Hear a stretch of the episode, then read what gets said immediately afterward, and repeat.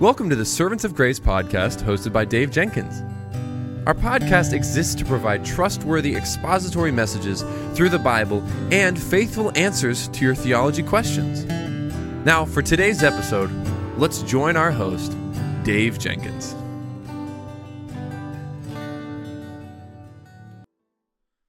All right, everybody, welcome back to the Servants of Grace podcast. My name is Dave, and I'm the host for this show.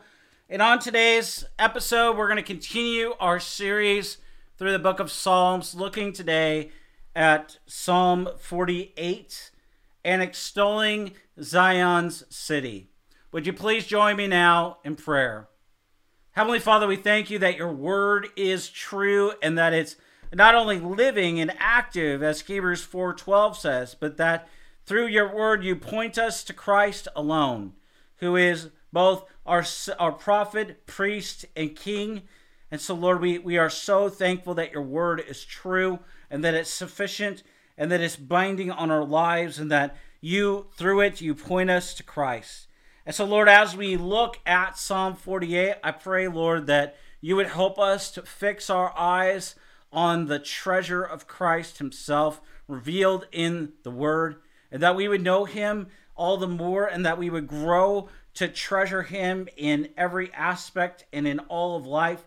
That our response to studying Psalm 48 would be one of worship, not just in some uh, compartment of our lives, but Lord, maybe cry out that our life would be one of worship as we live before your face and for your glory. In Jesus' name, I pray. Amen and amen.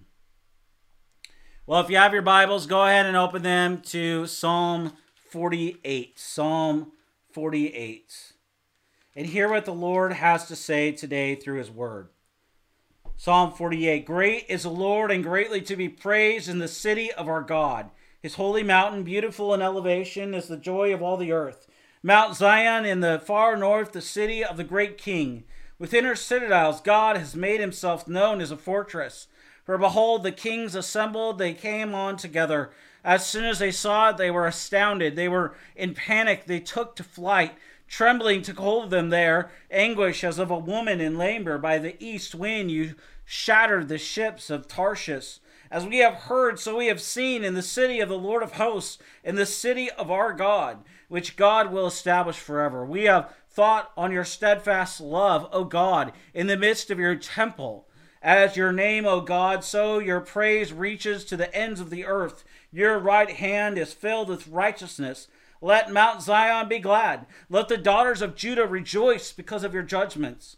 Walk about Zion, go around her, number her towers. Consider her what consider well her ramparts. Go through her citadels that you may tell the next generation that this is God, our God, forever and ever. He will guide us forever. This is the reading of God's holy, precious word. Although I've been to many places throughout the world, I've never been to the city of Jerusalem. I have friends, though, who have been to Palestine. They've told me of the blessing that it was to see the places and the sights in the Holy Land. These reports are inspiring enough that I wish that I could go and visit the Holy Land, seeing the shores of the Sea of Galilee where Jesus stilled the waves, the banks of the brook Kidron, which Jesus crossed on the way to the Garden of Gethsemane, and the streets of Old Jerusalem, which through which our Savior carried his cross. And yet there is still something more better than the city of Jerusalem and seeing it. That is the church of Jesus Christ, which fulfills everything that Jerusalem represents as the city of God.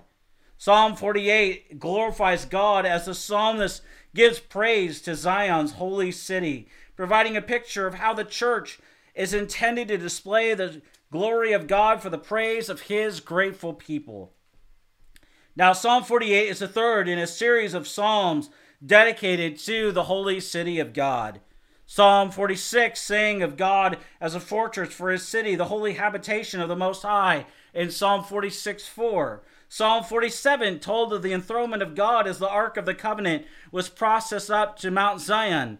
Psalm 48 concludes the sequence associating the glory of God with the splendor of a city in Psalm 48 1, which says, Great is the Lord and greatly to be praised in the city of our God. And the scope of the psalmist's praise expands beyond now the earthly Jerusalem. Derek Kidner comments that the outlines of the Jerusalem above, with the great walls and the foundations which are forever, are already coming into view. The psalm begins and ends with an expression of how God is praised because of the city. In verse 1, he says of Psalm 48 Great is the Lord and greatly to be praised in the city of our God. H.C. Leupold comments that the conclusion that this psalm draws is that the God who dwells at Zion is immeasurably great and will be a sure defense to all who put their trust in him. J.J. Stewart Perowne adds, It is the glory of his presence which makes her glorious, the strength of his presence which makes her safe. And in the opening stanza, God is first praised for the beauty of his mountaintop capital, his holy mountain. Beautiful in elevation is the joy of all the earth, Psalm 48, 1 through 2 says. Jerusalem rests at 2,500 feet above sea level, and its setting affords it an impressive sense of loftiness. This is why so many songs speak of going up to Jerusalem. And the idea of Jerusalem being lifted up is theologically even more than topographical. Micah prophesied in Micah 4:1, It shall come to pass in the latter days that the mountain of the house of the Lord shall be established as the highest of the mountains, and it shall be lifted up above the hills, and the people shall flow to it. The idea is the saving preeminence of the holy city, the church, to which peoples from all the earth will come to know God. And in this vital sense, the beauty of Zion's lofty city is tied to the missionary spread of the gospel of Jesus Christ.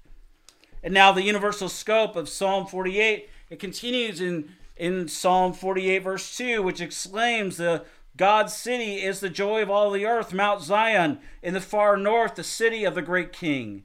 And if he was speaking only of the exaltation of Jerusalem in his day, the psalmist was engaging in a good deal of sacred hyperbole. In no time was the ancient world focused on marveling at Jerusalem, with the possible exception of King Solomon's fleeting reign of splendor. And even at the height of Solomon's glory, Zion was hardly the joy of all the earth. And here again, the meaning is theological. Jerusalem is the city from which salvation comes to the whole earth, and for this reason, its joy has a universal reach. John Calvin says Christ appeared with his gospel out of Zion to fill the world with its true joy and everlasting felicity, he says.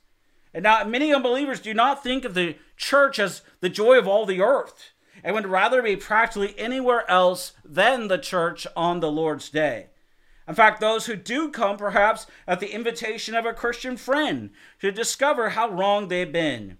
In the worship of the local church, they should witness joyful praise to the Lord, be wrapped in the warmth of loving fellowship, and above all, hear the preaching of glad, to, glad tidings of salvation from on high.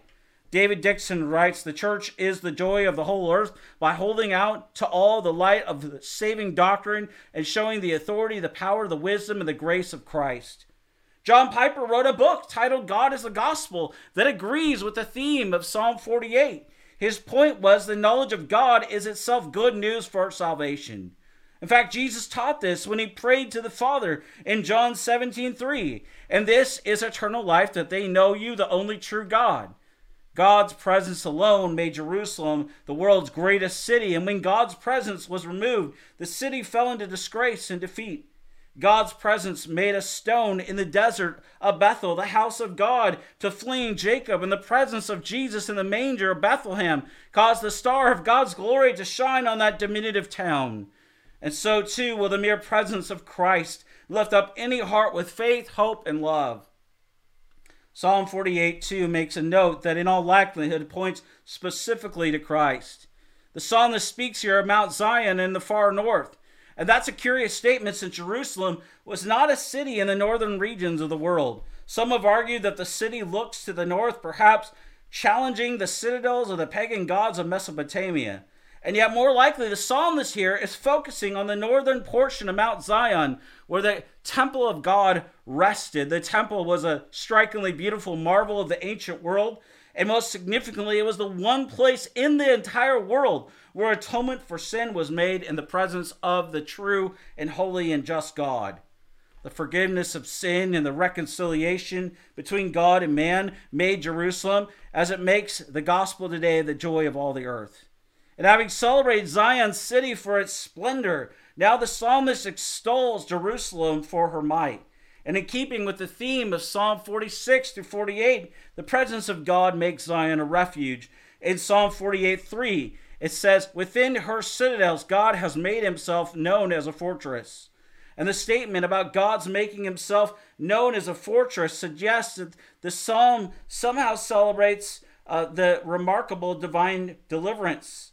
Perhaps the most famous deliverance occurred in 701 BC when God answered the prayer of King Hezekiah by sending the angel of the Lord to slay an Assyrian army of 185,000 men in a single day in 2 Kings 19 1 through 37.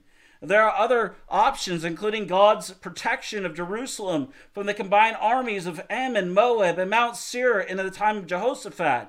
And on that occasion, the king assembled all Israel to stand as one before the Lord in prayer including their little ones, their wives, and their children, according to Second Chronicles 2013. In fact, Jehoshaphat prayed, Oh, our God, we are powerless against this great horde that is coming against us. We do not know what to do, but our eyes are on you. Second Chronicles uh, 2012 says. And the Lord sent a prophet with a reply Do not be afraid and do not be dismayed of this great horde, for the battle is not yours but God. Stand firm, hold your position, and see the salvation of the Lord on your behalf. Second Chronicles 20, 15, and 17 tells us.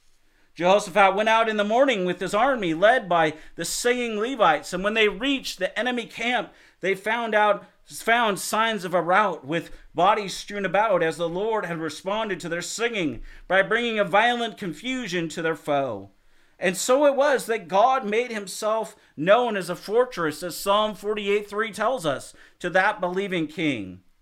And now the details of Psalm 48 4 through 7 suggests that this psalm may indeed look to Jehoshaphat's victory, since it speaks of a plurality of kings assembled against the city that celebrates that God scattered and shattered the enemy, just as happened in Second Chronicles 20. And now it's also noteworthy that among the Levites who led Jehoshaphat's army were the sons of Korah, to whom Psalm 48's authorship is attributed. This and other biblical examples show us that God's people are not immune from suffering trials, some of them very severe. Israel would face painful struggles, and Jerusalem would be beset with mighty foes such as the Assyrians or the eastern hordes of Jehoshaphat's time. What God has promised is that he will reveal himself as a fortress to all who flee to him. The mistake of some suffering Christians, sometimes making shipwreck of their faith, is to blame God for their misfortunes. And yet, according to Psalm 48, God is not the problem, He's the answer. We should never flee from God in our suffering, but run to Him and find ourselves safe from our deadly enemies. The psalmist particularly notes the dismay with which God afflicts his foes in verses in Psalm 48, 4 through 5, which says, For behold, the kings assembled, they came together, and as soon as they saw it, they were astounded, they were in panic, they took to flight. This rapid succession of verbs suggests the sudden utter dismay by the enemy. Julius Caesar famously inscribed his victories in Gaul with a terse succession of verbs. Veni, vidi, vici. I came, I saw, I conquered. And the Hebrew verbs, the first five, have a same dramatic phonetic effect. They saw, they were astounded, they panicked, they fled. And now the psalmist employs two apt analogies to show the effect of the assault of God. The first is the anguish of the woman in labor who is unable to avoid or even delay affliction. And the second analogy speaks of the mightiest ships of the day, the ships of Tarshish being scattered by the blowing of a sudden strong east wind in Psalm 48, 6 through 7. And the second image is picked up by Revelation 18, 17 through 20, in describing the fall of a godless world as represented by Mystery Babylon. And both of these images show God as reducing the enemies of his people to panic by a sudden onslaught of divine power. This kind of divine deliverance is not restricted to Bible times. One nearly literal example of the Psalm scenario was unexpected the unexpected defeat of the Spanish Armada in 1588. The cause at stake was the gospel. England had joined the Protestant Reformation, and the fiercely Roman Catholic Spaniards were determined to put the world or put the sword to the gospel spreading English church. Spain's king Philip II sent 130 great war galleons carrying 17,000 soldiers to effect the conquest. History records the gallant sea defense of Sir Francis Drake and credits the smaller, more nimble English ships with having more advantage over the massive, more powerfully armed, but less maneuverable Spaniards. The English defeated the Armada, destroying and capturing many ships. The most significant cause of the English triumph, however, was a sudden change in the weather with a wind that blew the Spanish galleons out of the channel and upward toward Scotland wrecking scores of mighty ships on the Irish coast. Less than half the Spanish fleet returned to its ports, and the defeat was so thorough that the age of the Spanish sea dominance ended forever. While historians attribute the victory to English skill and valor, the English themselves gave praise to God for their victory. And when Queen Elizabeth struck a coin celebrating the Armada's defeat, it read, Affide Deus, God blew. The same God that we're talking about from that story just a second ago is the mighty fortress of the church today. While most of us will not see dramatic events such as those of King Jehoshaphat or Queen Elizabeth, Psalm 48:8 reminds us that God is present, a present power for his people. And our text says, As we have heard, so we have seen in the city of the Lord of hosts, in the city of our God. Every single Christian should say amen to that. It is important for us as Christians to know about God's past mighty acts of salvation, especially God's victory over sin and death at the cross of Christ. But we are also to experience God's power at work in answer to our prayers in support of our gospel witness. James Boice says, We have also heard what God has done in the lives of other people, how He provided for them in hard times, protected them in moments of danger, comforted them in loss. Perhaps you were told of such a special act of God by your parents.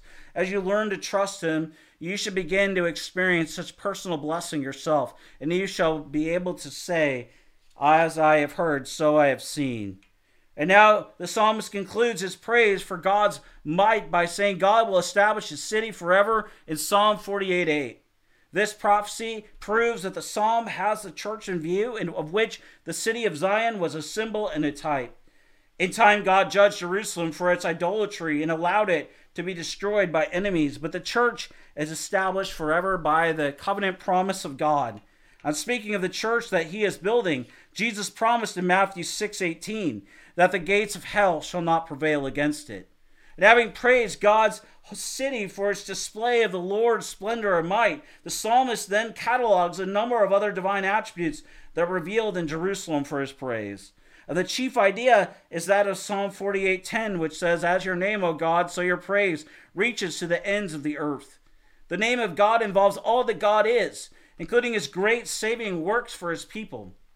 And as these are proclaimed to the ends of the earth, another clear allusion to the world's wide mission of the church, the praise of God goes forth from the city of God.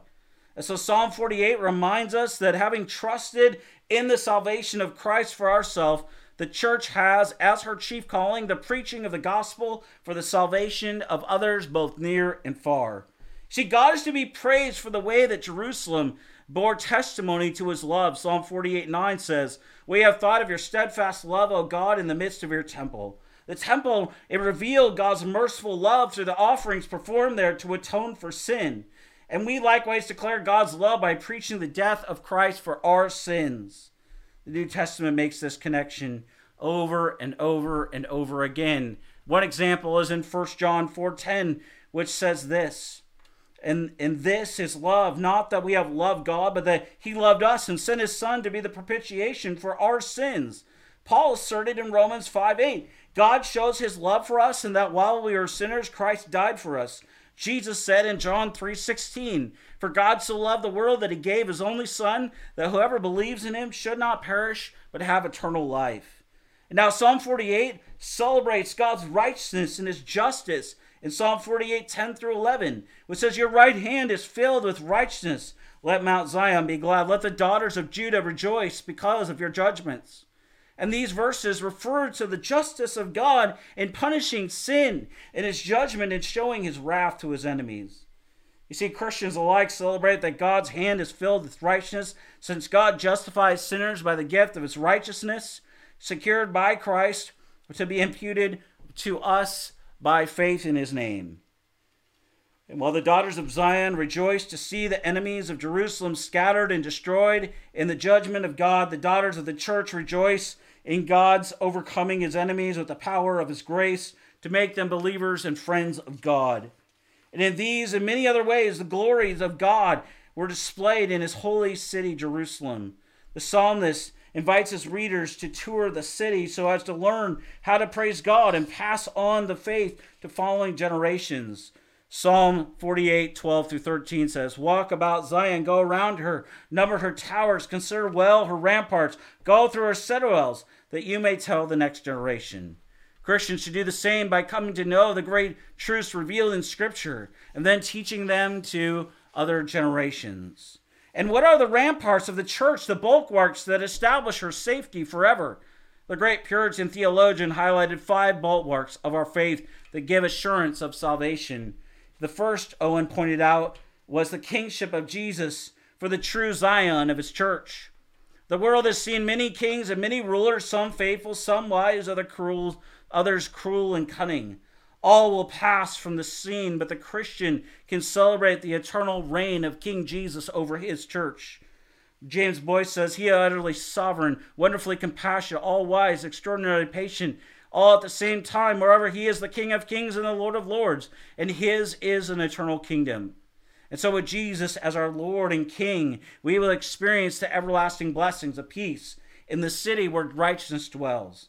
And second, John Owen points out the promises of God, which are innumerable. God will and must be faithful to fulfill all that He's promised, and His church dwells securely under the towers of this divine pledge. And we therefore need to know what God has promised in Scripture, especially of the forgiveness of sin, eternal life, the resurrection into glory, and then to relay, rely on, I mean, the promises when darkness and doubt descend. One old hymn says, Soldiers who to Christ belong, trust ye in his word. Be strong, for his promises are sure, his rewards uh, for a endure. And so Owen noted as another bulwark of our faith the watchful providence of God over the church. Men and women must carefully watch whatever they treasure. We are to care about our families and our possessions. And so we place security systems in our homes. We care about our money. So we have financial advisors watch over our portfolio and yet our watchfulness is imperfect. However, and often fails, but God treasures his church. His watchfulness never fails. Psalm 121, 4 and 7 promises, Behold, he will keep Israel, will never sl- slumber nor sleep. The Lord will keep you from all evil. He will keep your life. You see, our Lord is so watchful that it is impossible for events to surprise him with respect to his church and to his people. His watchful care is a strong rampart for our defense. And finally, the church is protected by God's special presence with her. The ancient Jews looked to the temple and to the Ark of the Covenant, and they knew that God was specially present in their city. Psalm 46 5 says, God is in the midst of her. She shall not be moved. God will help her when morning dawns. Psalm 48 3 celebrates that God is with the citadels. The church and individual Christians can rejoice to have the Holy Spirit of God dwelling within. And history shows that the physical walls of Jerusalem could not protect the people if God abandoned them in punishment for their sins. And when Jerusalem was rebuilt, the Lord challenged Zechariah to seek a stronger protection than stone and iron, looking to him instead in Zechariah 2 3, which says, I will be to her a wall of fire all around, declares the Lord, and I will be the glory in her midst. And how important it is today that the church not look to numbers, to money, or fleshly excitement to gain her success and security. Let our glory as a church be the presence of God by the means of the Holy Spirit, especially in the preaching of the whole Word of God. And now, Owen summed up all these bulwarks with the great strength and the assurance that God's people find in the covenant of God. All of our hope and all of our security is bound up in God's covenant promise for our salvation. since God has bound himself by an oath sealed in Christ's blood to save all who call on the name of the Lord for salvation. And this argument, made so eloquently by the writer of Hebrews to his fearful and persecuted readers.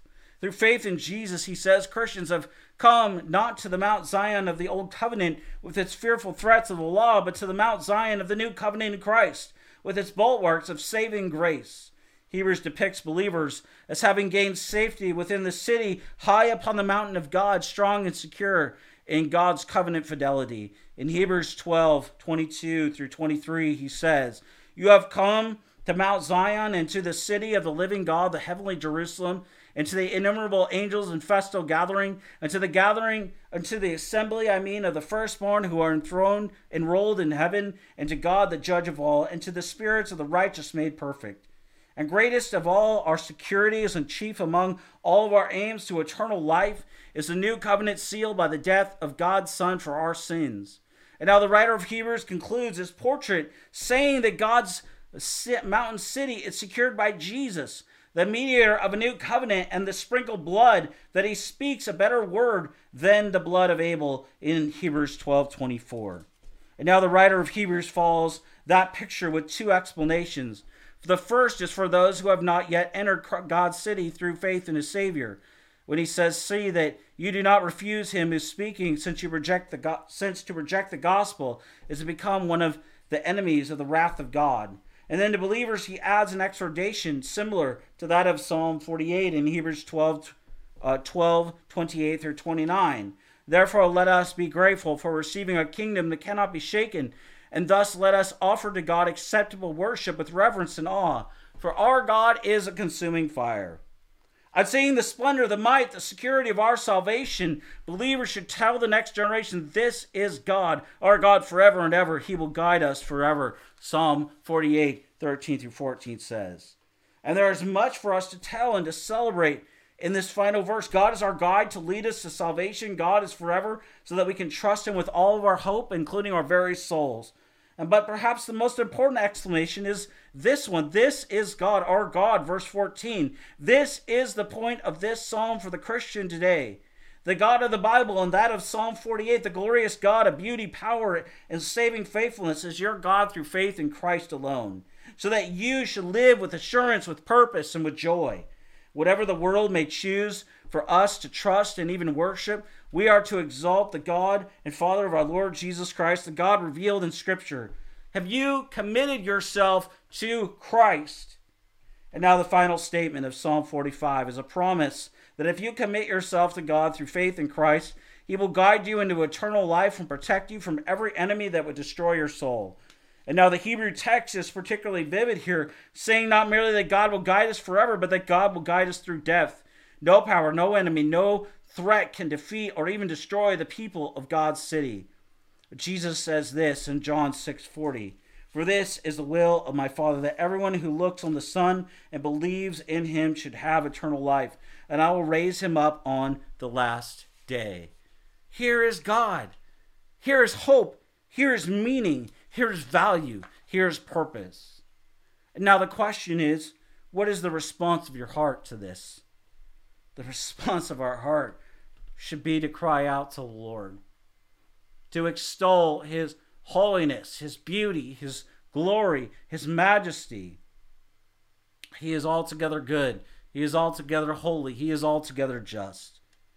And so I plead with you today to do that very thing, to look to Christ, to trust his love, to trust his goodness in the midst of all of life.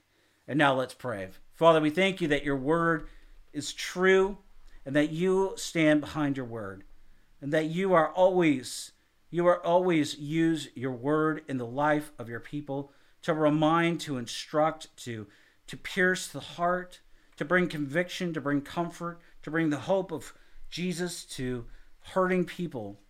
And so lord i pray today that we would not just look to you but but that our lives would be grounded in and shaped by you through your word, and that your spirit would take this message and that you would shape us and mold us evermore into worshipers that worship you, as John 4 says, in spirit and truth. In Jesus' precious name I pray. Amen and amen.